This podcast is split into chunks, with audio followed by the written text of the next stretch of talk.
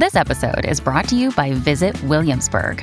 In Williamsburg, Virginia, there's never too much of a good thing. Whether you're a foodie, a golfer, a history buff, a shopaholic, an outdoor enthusiast, or a thrill seeker, you'll find what you came for here and more. So ask yourself, what is it you want? Discover Williamsburg and plan your trip at visitwilliamsburg.com. Another day is here, and you're ready for it. What to wear? Check. Breakfast, lunch, and dinner? Check. Planning for what's next and how to save for it? That's where Bank of America can help. For your financial to-dos, Bank of America has experts ready to help get you closer to your goals. Get started at one of our local financial centers or 24-7 in our mobile banking app. Find a location near you at bankofamerica.com slash talk to us. What would you like the power to do? Mobile banking requires downloading the app and is only available for select devices. Message and data rates may apply. Bank of America and a member FDIC. When you need mealtime inspiration, it's worth shopping Kroger, where you'll find over 30,000 mouthwatering choices that excite your inner foodie. And no matter what tasty choice you make, you'll enjoy our everyday low prices, plus extra ways to save, like digital coupons worth over $600 each week. You can also save up to $1 off per gallon at the pump with fuel points. More savings and more inspiring flavors make shopping Kroger worth it every time. Kroger, fresh for everyone. Fuel restrictions apply. Welcome to the New Books Network. Hello, welcome back to another episode of New Books in Japanese Studies, a podcast channel of the New Books Network. I am Jinyi Lee from the University of Arizona. In today's episode, we're joined by Dr. Michael Ackland, professor of James Cook University in Australia. His new book, The Existentialist Vision of Murakami Haruki, was published by Cambria Press recently this book surveys the recurring themes in Murakami's works to examine the historical and philosophical background of Murakami Haruki, one of the most popular writers in the world nowadays. Welcome, Michael. Thank you so much for joining us today. My pleasure to be here. Can you tell us a bit about yourself before we dive into the book? Um, what do you teach and research about?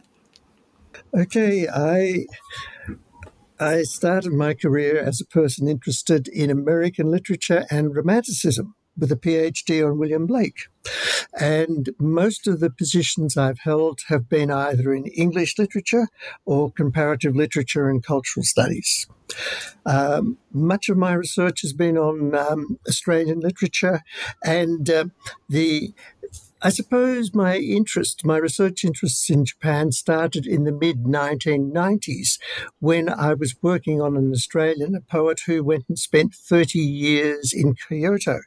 So, of course, I had to go over and uh, learn about his life there, and that really plunged me in at the deep end, very pleasant deep end of Japanese culture.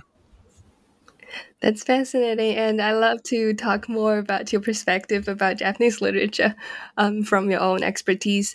But how, um, why Murakami Haruki? How did you, how did you uh, first discover interest in Murakami Haruki? purely by chance. I was doing a lot of research in New York at New York University and at Columbia University on a woman who was a communist writer and had been passed over during the Cold War. And I couldn't sit in libraries all the days, and so some days I would go to bookshops.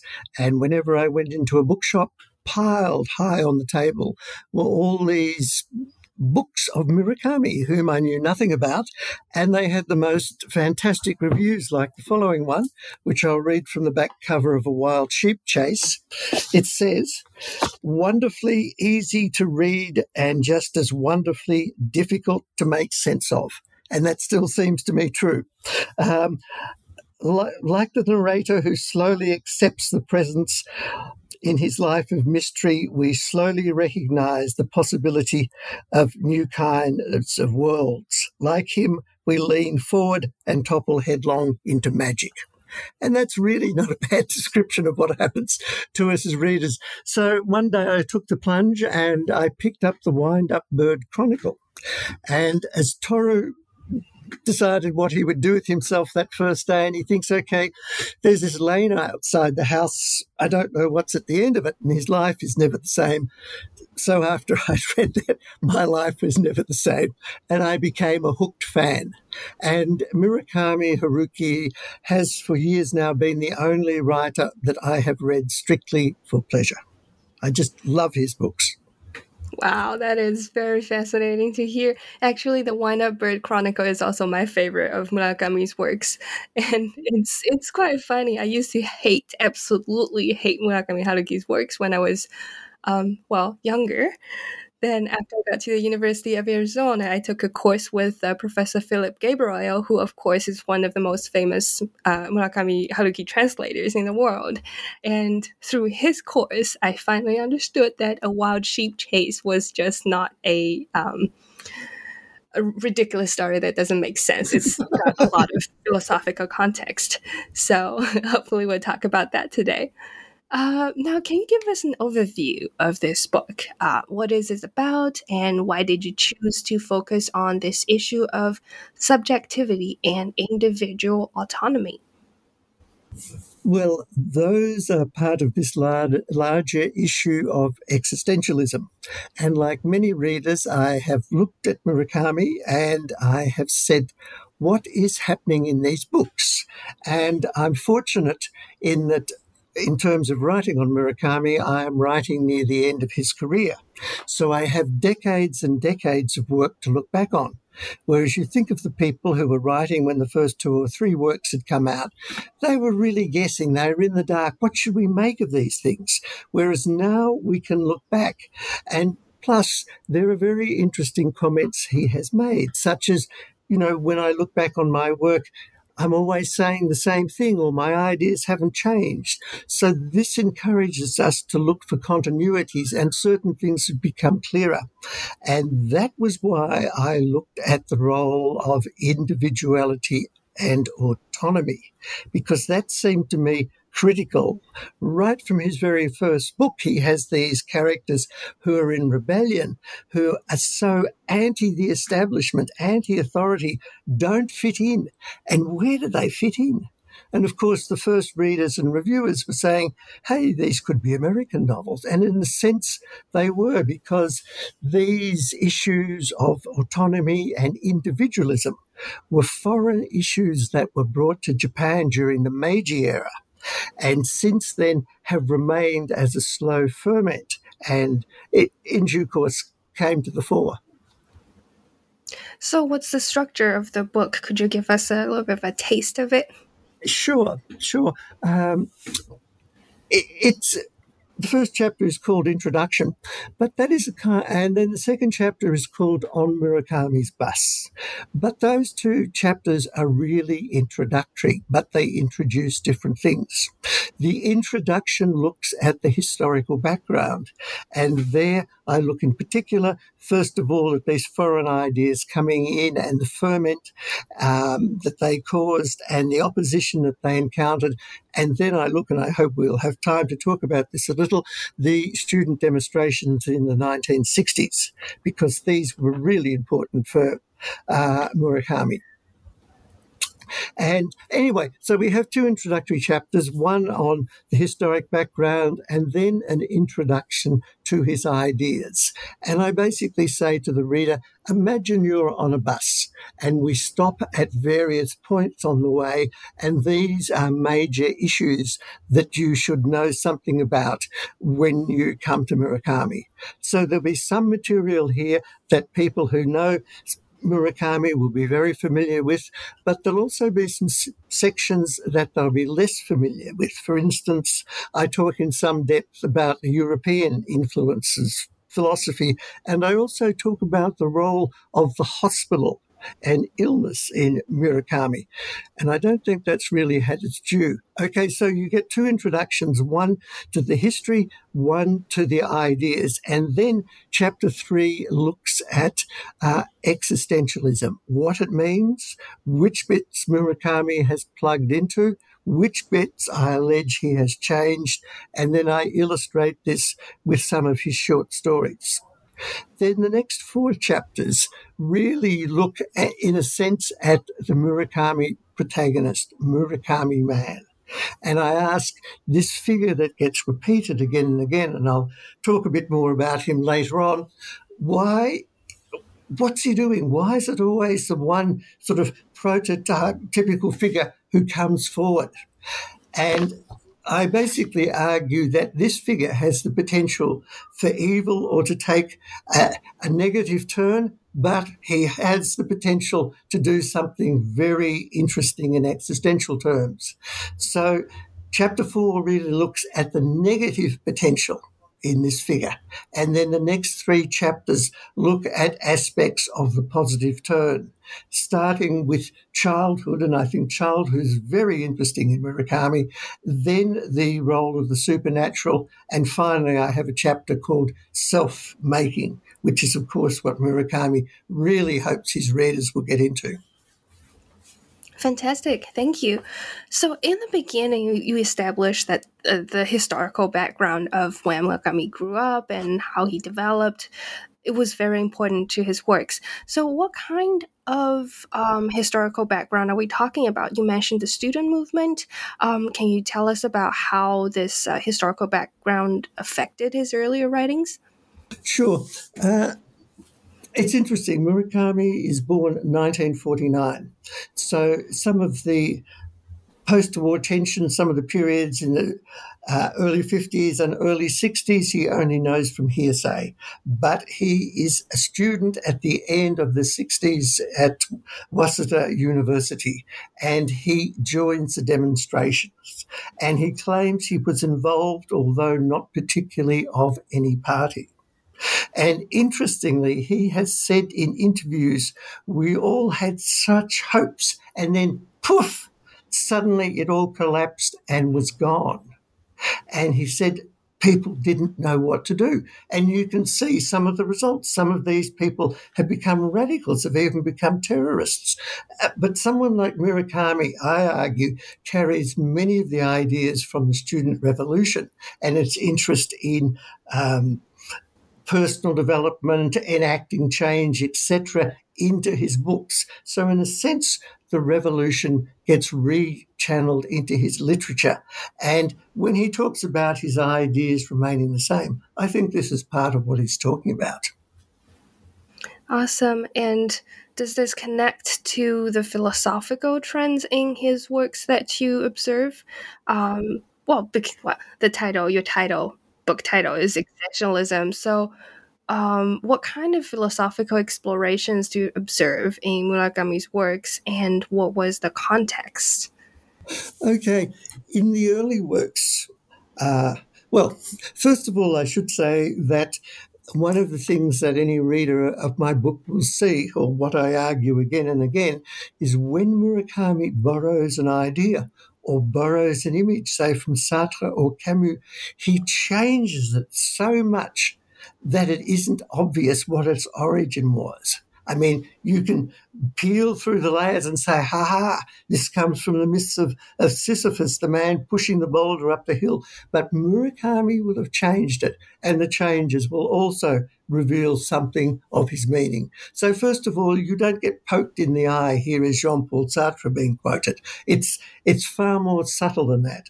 Uh, what really happened was the French existentialists were very negatively impacted by the German occupation in France. That no doubt added to the sense of alienation, futility, disempowerment. And something similar, I think, happened to these students at the end of the 60s when uh, the establishment re-established itself. And this was a very violent re-establishment. I quote in the introduction the siege of Tokyo University. And the police had helicopters, virtually everything, and it was used against the students. And hundreds of people were injured on both sides. I mean, this was extreme violence. I think I call it urban warfare at one stage. And so you know, one, one can't exaggerate what this meant for the people in it. But Murakami's disenchantment with what that produced comes through again and again in his books. For instance, in a late book, Kafka on the Shore, the the main heroine there has loved a student uh, when they were both young, and he is killed by another student group. They mistake him for someone else. They drag him in, beat him to death, and throw him out a pile of blood and broken bones on the footpath. And you can see Murakami's disgust with the attitude of these people, and you can also see his sense of how futile their efforts are. They're getting nowhere. And of course, this is where someone like Murakami tries a different direction. Uh, as as to existentialism, perhaps I should say a little bit about that and the ways I think Murakami has tweaked and used existentialism. Uh, there's an interesting comment um, by uh, Karatani about Japan borrowing traditions, be they Confucianism, uh, Buddhism, whatever, and he says they are always changed to meet the new environment. And I argue that this is very much the case with what happens with existentialism in Japan. French existentialism, with which Murakami grew up, essentially sees the individual as alienated, uh, as a kind of Kafka on a barren shore, looking up and cursing the heavens that give no direction to us, that seem to be making life absurd. What I argue is that in Murakami, instead of the heavens, we have Murakami's vision of something which he calls the system. And this system is a kind of all embracing, all powerful body. And this is what the individual complains of having ruined his life, of having made it futile. And it's interesting, the system we can think of as all the institution, governments, etc., the kinds of things that student radicals will say, down with all these things. And there are two interesting images that I mention that come forward in his uh, works or his interviews. One is of a wall, and he likens the system to this huge wall. And he says, We individuals are like eggs, very fragile. And of course, what happens when an egg comes up against the wall? It gets smashed. It hasn't any chance. And Murakami says, and I think it's very important, he says, I will always be on the side of the egg, whatever it's saying. Okay? So he's always on the side of that which is opposing the big system.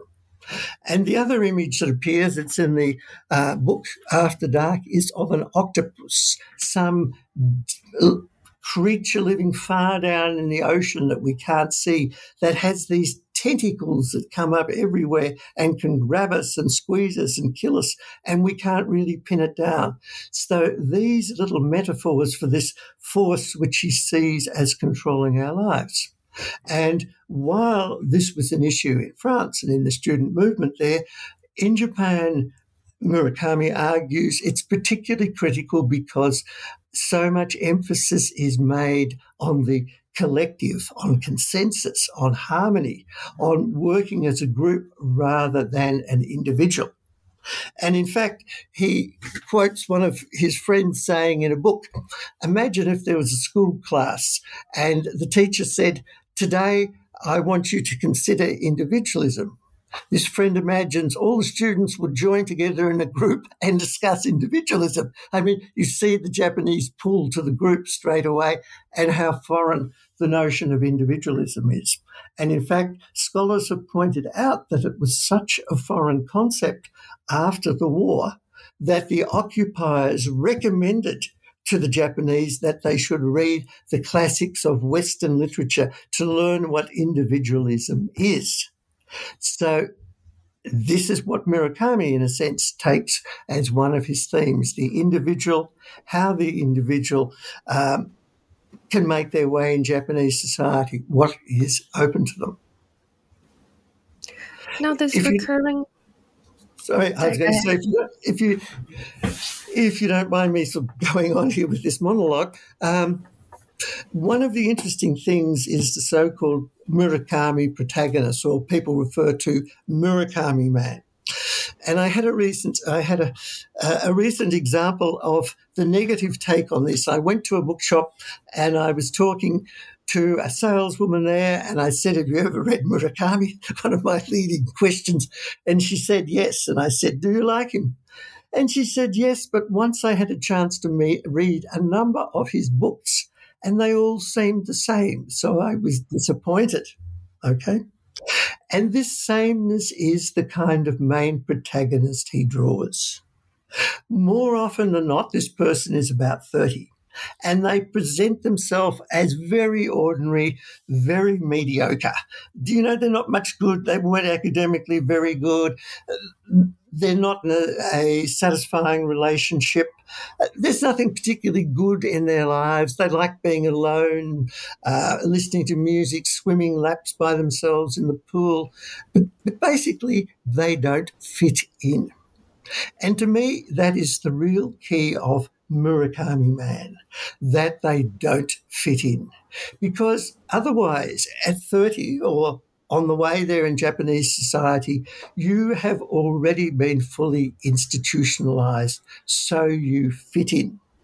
You've had family upbringing in a certain way. You've had school upbringing in a certain way. Murakami has said, just think about it. It takes them 16 years of schooling to destroy all the, the imagination in our minds, right? He doesn't, doesn't set much store by many aspects of schooling. So you've had family schooling and you've got into a job and you've started on a career path. You fit in, you're probably married too. And Murakami's main protagonists don't fit in. And the socialization they've had has been at best incomplete. And so think of Seituro, again coming back to the Wind Up Bird Chronicle.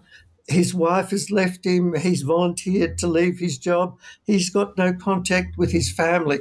So, all those areas where the national consensus is basically propagated and reinforced, he's outside them.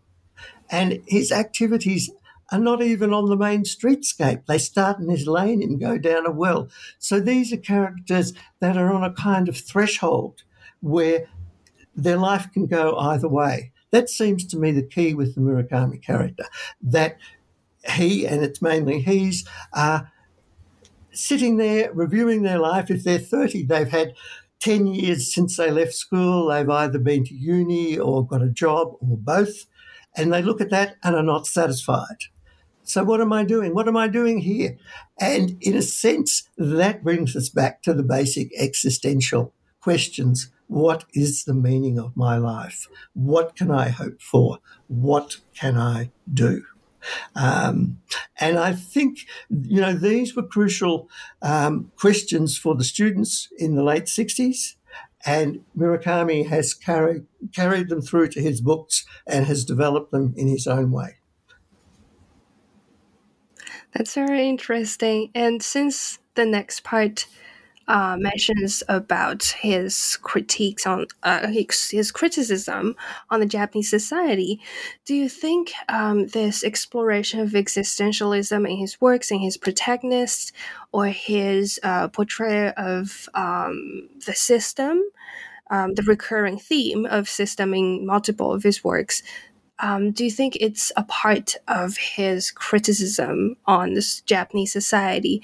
And if so, in what ways?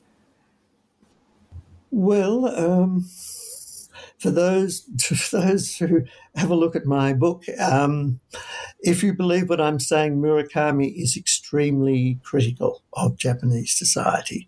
You get, and I don't say this in the book, you get a change after the Fukushima disaster, the way Japan kind of crumples and then rebounds. And Murakami says he sees some hope in the young people and their attitudes. But before then, during the decades when Japan is booming, he does not like the country. He sees it as too fixated on wealth, on getting ahead. And he, he basically says that he, I hated it. And so I had to get out of it. And so he goes for a number of years overseas and amongst other things, writes the Wind Up Bird Chronicle. Uh, but what essentially what he doesn't like is the way Japanese society regiments you and puts the good of the collective in front of the individual. I'm not sure how he imagines that individuals who flourish can still fit into the collective. That will be part of the challenge. But this is this is what he attacks again and again regimentation that people he says the japanese education system produces too many sheep you know people who want to follow and i can remember it shocked me at the time and with hindsight it has amused me an example i had of that in japan when i was working at a university it had a private library connected to the seminar and the people who were at the desk there rotated. And one day I went in and I was talking to the woman there who was always perfectly charming. And our conversation went on a bit, and I felt like sitting down. To one side, there were three screens with a chair in front of each so you could access the catalogue. There wasn't a person in the library but me and herself. So I took one of the three chairs and put it down in front of her counter to talk to her. She became a transformed person. She looked as if she was expecting an earthquake. And that was because I had dared to move one of the three designated catalogue chairs away from its place. And she said, Oh, please put it back, please put it back. And I said, But there's no one here.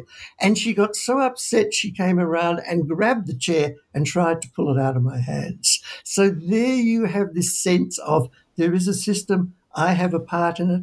I my responsibility is maintaining that system, not questioning it, not looking at the immediate circumstances uh, that might be there that might suggest that a deviation is possible. For her, that system, that order was paramount, and she couldn't afford to have any other member of staff come in and suddenly see that instead of three empty chairs by the catalogue, there were only two. And it's this attitude that Murakami talks about. And in fact, in the English translation of the uh, interviews that he did about the sarin gas attack, He's talked to many, many people, but the interview he starts with is about a victim, a salaryman who got caught up in the gas attack. And he goes to his company, he returns to his company probably sooner than he should have because he feels, I should be there, I should be working. Now, in the department, in the, the office he works, they say, Great to see you, but over the coming days, they notice he is not working as much as he used to work. And instead of saying, oh, poor so and so, he needs to go a bit quieter till he recovers entirely, they start to get annoyed with him because he's not doing what they think should be done in the way of work. And Murakami traces this through, and it goes through the man resigns because he encounters such hostility from his peers and Murakami talks about this as a kind, one form of tyranny in Japanese society and how it can lash out on the one sheep that doesn't quite fit in with the flock. And I mean, you know, this this fits all societies. The person who is egregious, who steps outside uh, the flock, always runs risks. But I guess Murakami would say, in the West, in Western societies, you can probably get away with that to a greater extent uh, than in Japan. You step out the way and you are very strange unless you're a gaijin. And then by definition, you're just strange. So you can get away with murder, but that's another story. Now, your book covers quite a lot of Murakami's works, from his earlier ones to his recent one, uh, Killing Commendatore. So, comparing all these works, what kind of, um, I guess I should ask, do you observe any kinds of transformations and developments in the sense of how he explores these philosophical questions through his protagonists? Yes. Um, the first couple of books, um, there is not a clear philosophical or intellectual framework. And that is felt particularly keenly by the main characters. They're in a world that drives them mad, from which they feel alienated and no hope. and they have nothing that will make sense of it.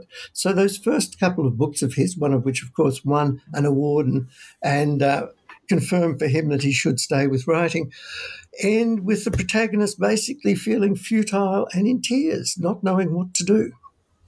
What will gradually happen is that characters will start to move in to, to make decisions for themselves and move in a specific direction.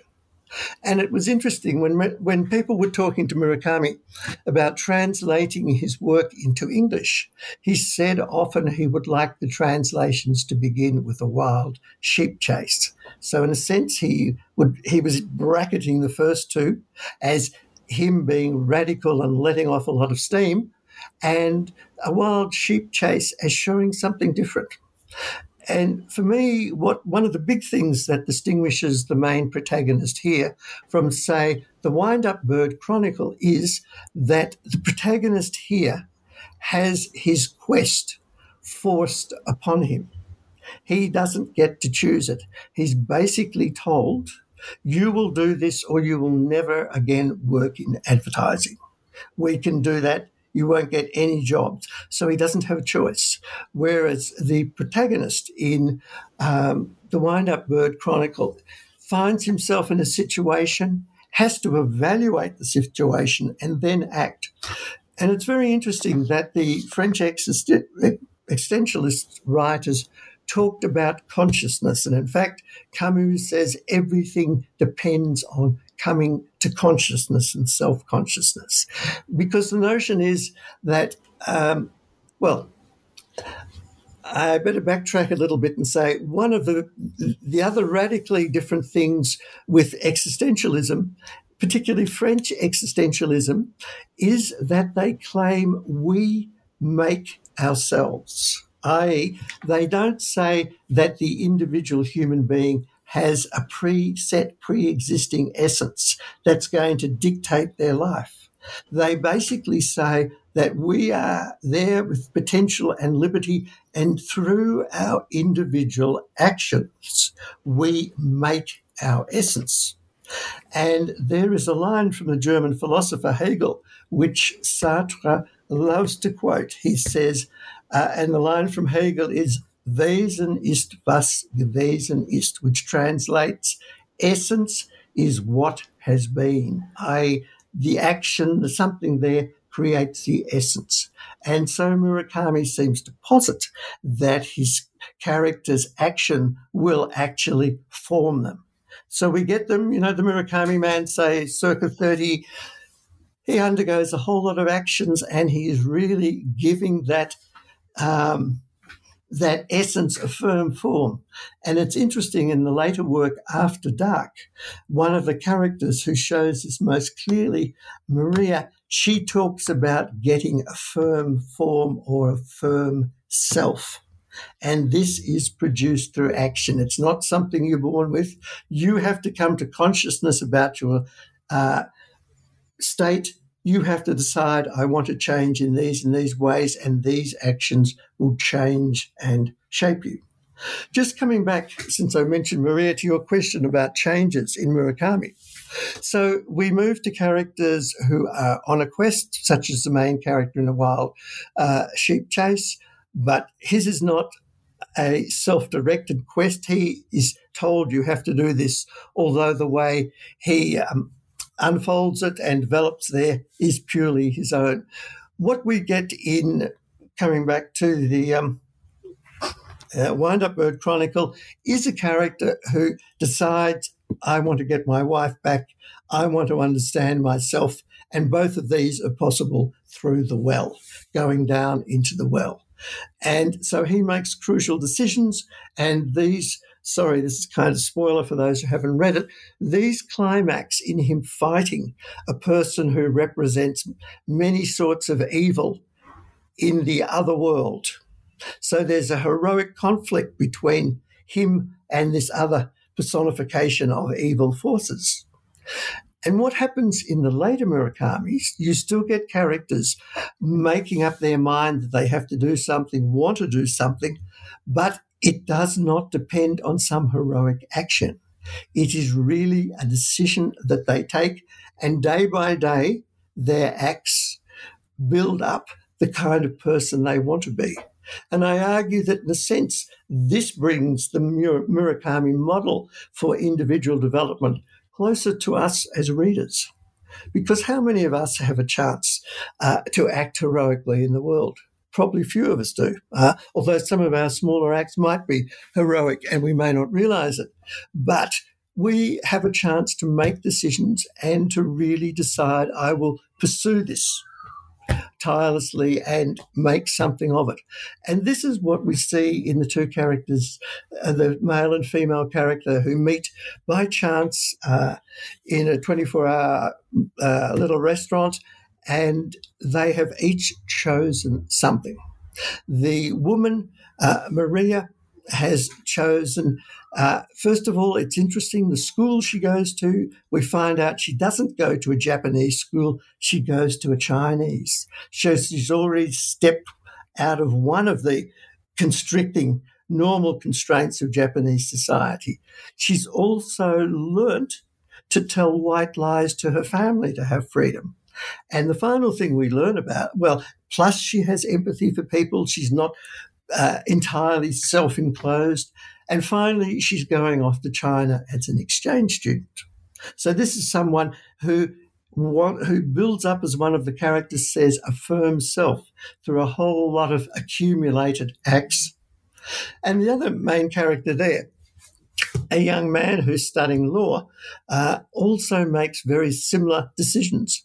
And th- this is a fascinating example of how Murakami will use the um, existentialist and particularly French existentialism. Takahashi says that for him, the turning point comes one day when, as a law student, he has to go to the courts and look at some cases and take notes about them. And he sits in on a case where they are trying a criminal, a man with a very long record. So it's already foregone what's going to happen to the man. He will be condemned.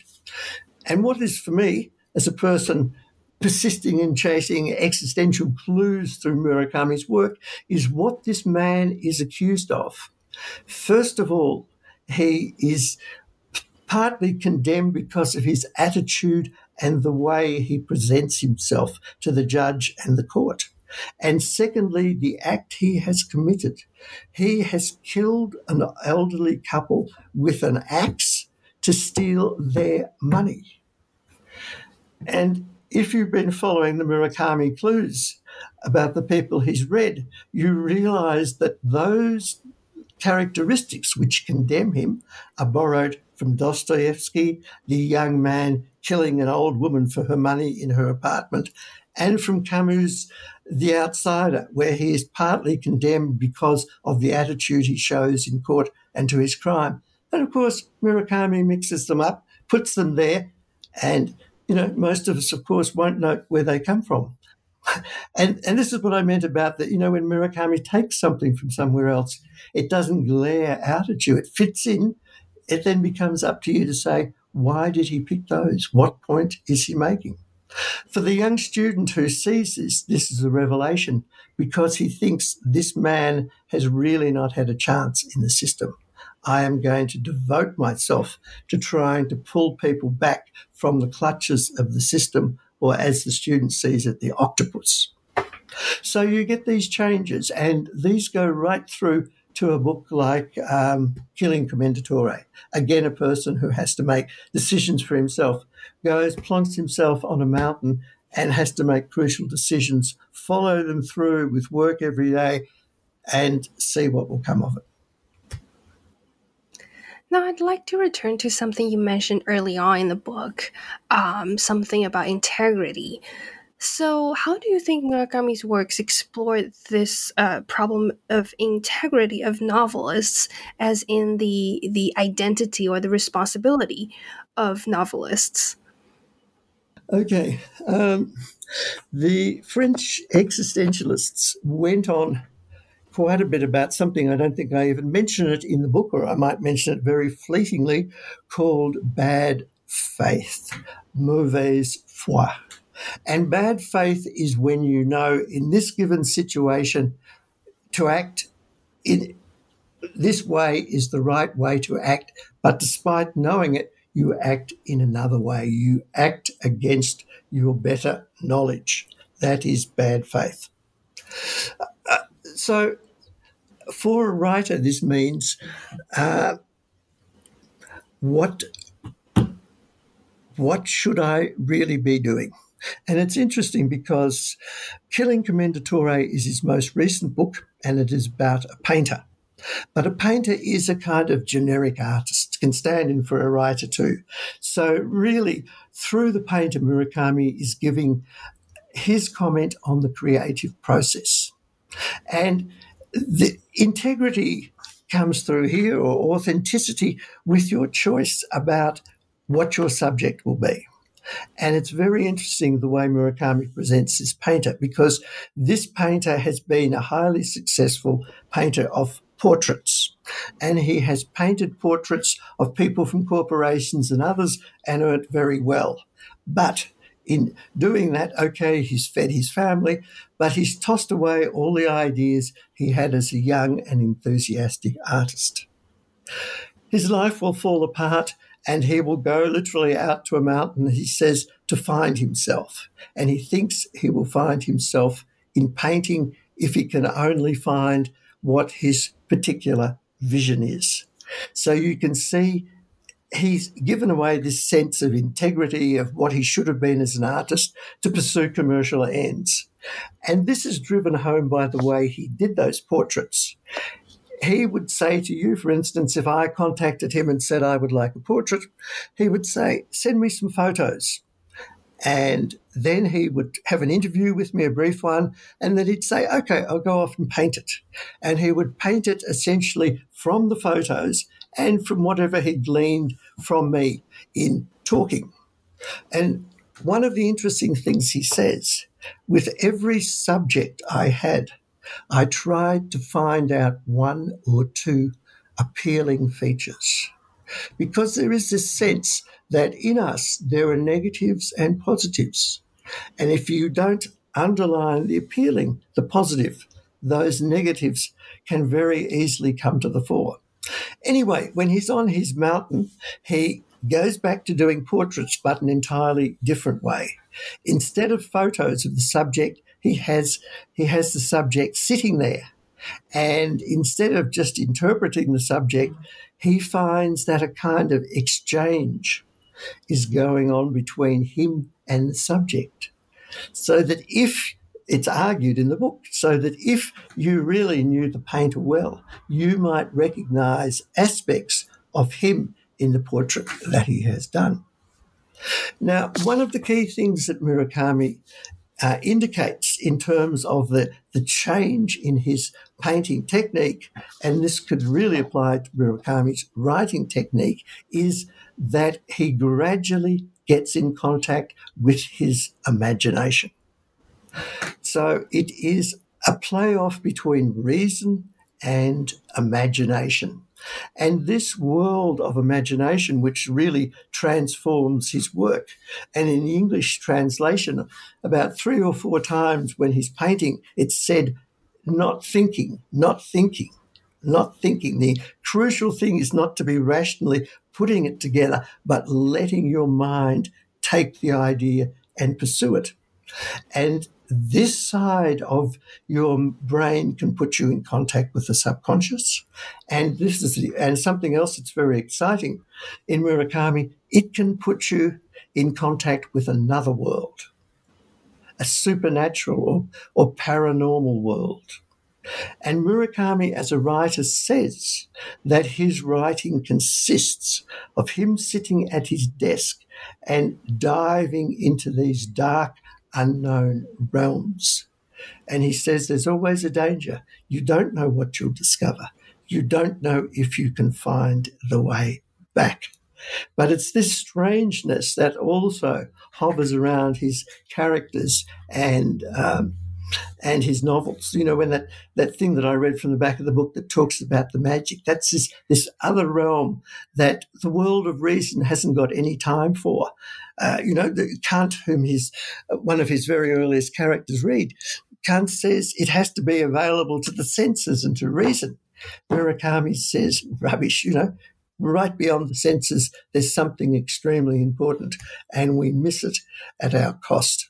So the Murakami author must put himself in contact with all sides of himself and potential, and he must interact with his audience. And Murakami has been particularly clear in more recent time about his goals. And this is interesting when, you know, I said at the beginning, uh, I was very fortunate in that I was writing about Murakami near the end of his career. So I had decades to look back on. So often, early reviewers of his work said, This guy is writing pulp fiction. It's not really about anything, it's just a big rant, etc.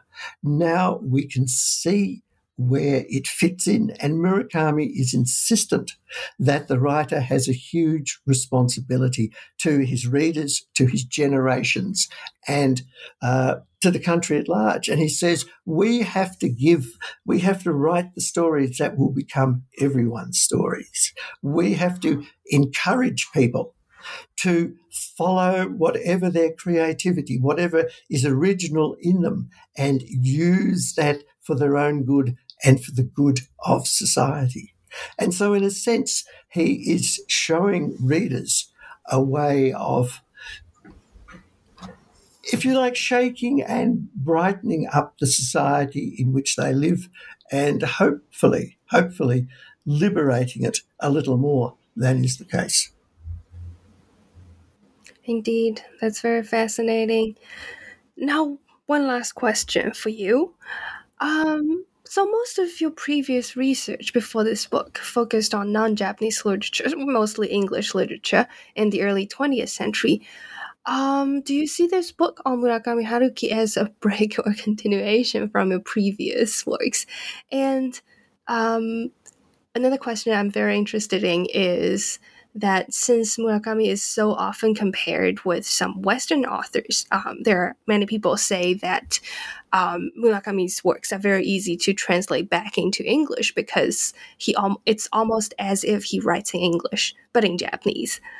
So, what do you see as some major differences or similarities between his novels and uh, the Western authors that he may have been influenced by? Okay, I'll first, there are two questions here. I'll first answer the first one, and I might have to ask you to repeat the second one by the okay. time I've answered the first one.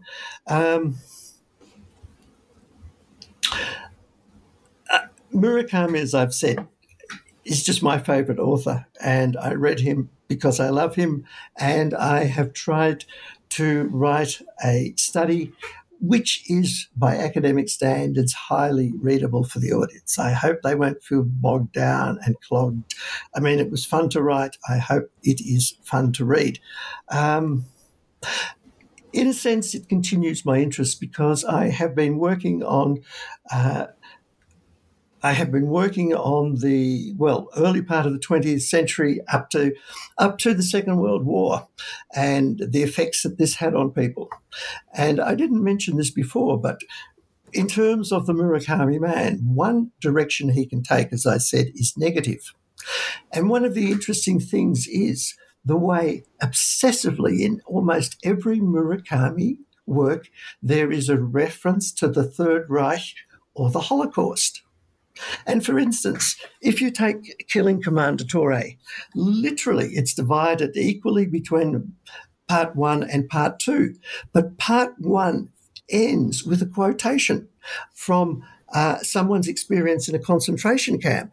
And this seems to have nothing to do with what's gone before and nothing to do with part two. And yet it sits there.